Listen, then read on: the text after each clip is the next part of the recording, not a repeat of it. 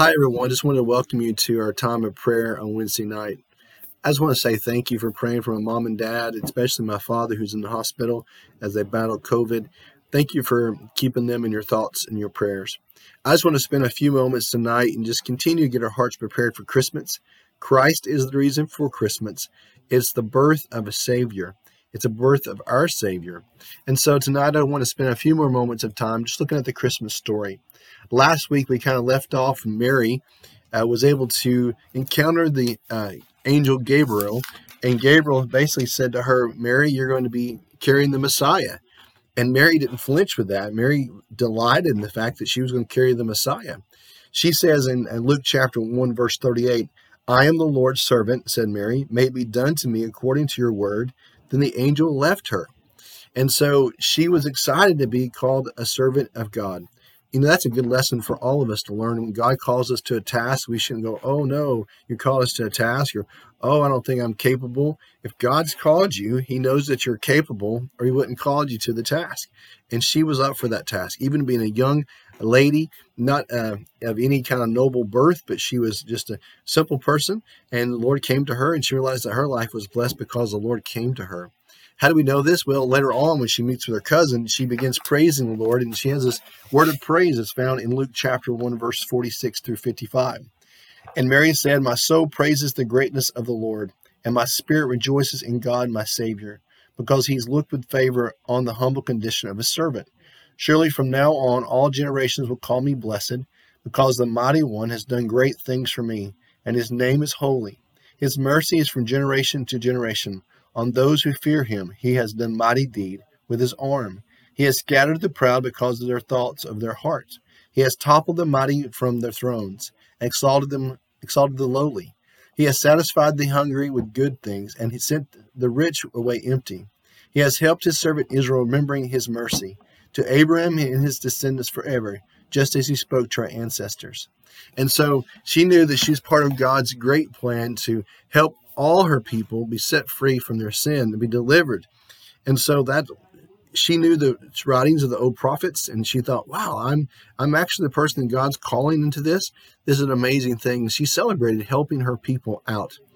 And we know that later on, it's not going to be easy uh, to go be able to accomplish the task that God gives us. It wasn't easy for her. She was betrothed to with to Joseph, her her betrothed, and uh, she was now with child and the child was not from joseph and so all kinds of people were going to ridicule them say things about them but the lord helped even joseph see that what mary was doing was of the lord and what was in mary's womb was from the lord and so joseph and mary set out on this journey to bring forth uh, the savior into the world and so we learn in in the Hosein chapter in luke we find that they go to bethlehem to be uh, be able to be counted for tax purposes and at that point in time, Jesus was born. There in chapter 2 of the book of Luke, in those days, a decree went out from Caesar Augustus that the whole empire should be registered. The first registration took place while Quirinius was governor of the province. So everyone went to be registered, each one to his own town. Joseph also went up to his town uh, from Nazareth to Judea to the city of David which is called Bethlehem, because he was in the house of the family line of David, to be registered along with Mary, who was engaged to him, and he and she uh, was pregnant. While they were there, the time came for her to give birth, and she gave birth to her firstborn son, and she wrapped him in tightly in cloth and laid him in a manger, because there were no guest room available for them. In the same region, shepherds were staying out in the fields and keeping watch at night over their flock. Then the angel of the Lord stood before them, and the glory of the Lord shone around them, and they were terrified. But the angel said to them, Do not be afraid, for look, I proclaim to you good news of great joy that will be for all people.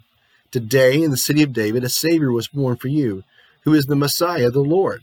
This will be a sign for you. You will find the babe wrapped in tightly in cloth and lying in a manger. Suddenly there was a multitude of the heavenly hosts with the angel praising God and saying, Glory to God in the highest heavens, and peace on earth to people he favors. When the angels had left them and returned to heaven, she, the shepherds said to one another, Let's go straight to Bethlehem and see what has happened, which the Lord has made known to us. They hurried off and found both Mary and Joseph and the babe who was lying in the manger. And after seeing them, they reported the message they were told about the child, and also who heard it were amazed at what the shepherds said to them. But Mary was treasuring up all these things in her heart and meditated on them. The shepherds returned, glorifying and praising God for all the things they had seen and heard, which were just as they had been told. Now, I want to pause for just a moment. One thing that I saw in this passage of scripture sometimes we overlook is when the shepherds encountered Jesus, they celebrated. They celebrated the fact that they had a Savior. Believers, beloved, this is Christmas, and this is Christmas time. It's a time that we praise and worship our Savior Jesus Christ because he was born and brought into this world to be able to live and to die for our sins. If we go through the whole Christmas season and never celebrate Christ, we miss the reason for Christmas. He is to be celebrated, he is to be worshiped, he is to be delighted in. And the shepherds delighted knowing that they had seen the living Messiah. Now, we might not see the living Messiah with our own eyes as far as uh, him physically in a manger right now, but he's all around us. The Lord is near to us, and he's given us the, the understanding of the Holy Spirit to let us know that he is real. And so I want to encourage you to step back and take some time just be able to celebrate the Lord.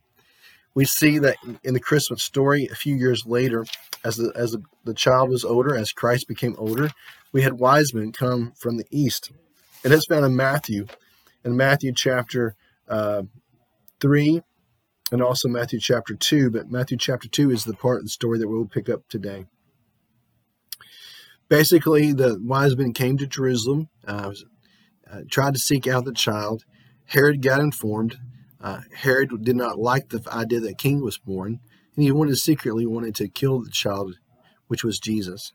He sends the wise men ahead to make make sure they scout out where he's at and to bring back news to him, so that he says he can go and worship the child, child also.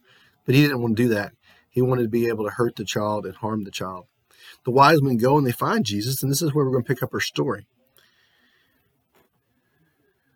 And after hearing the king, they went on their way, and there, there it was, the star that they had seen as it was rising. It led them until it came and stopped above the place where the child was.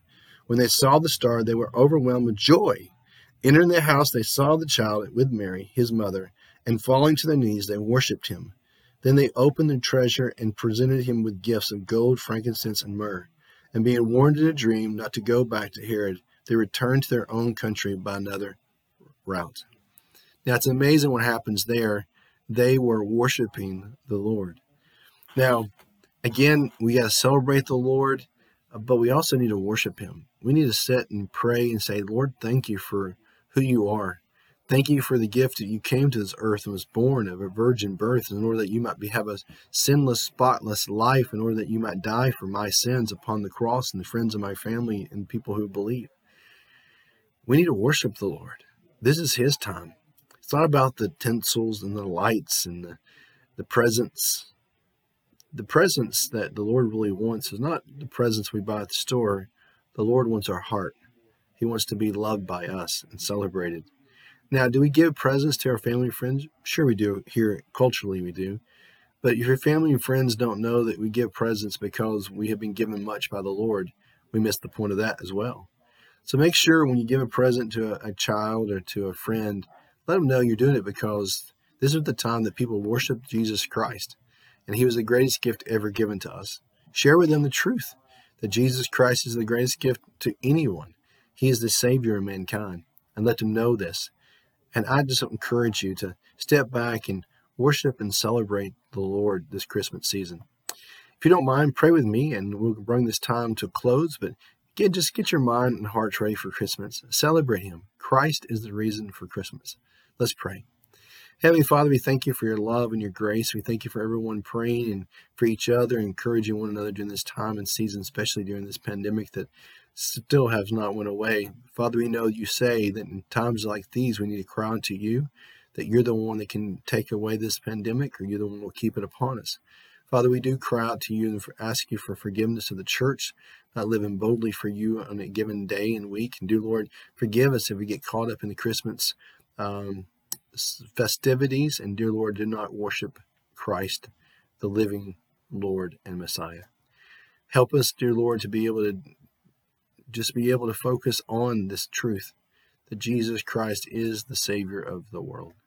Thank you for your many blessings of life. And these things we pray by your Son's name, Jesus, O God, and by the power of the Spirit, in Jesus' name. Amen.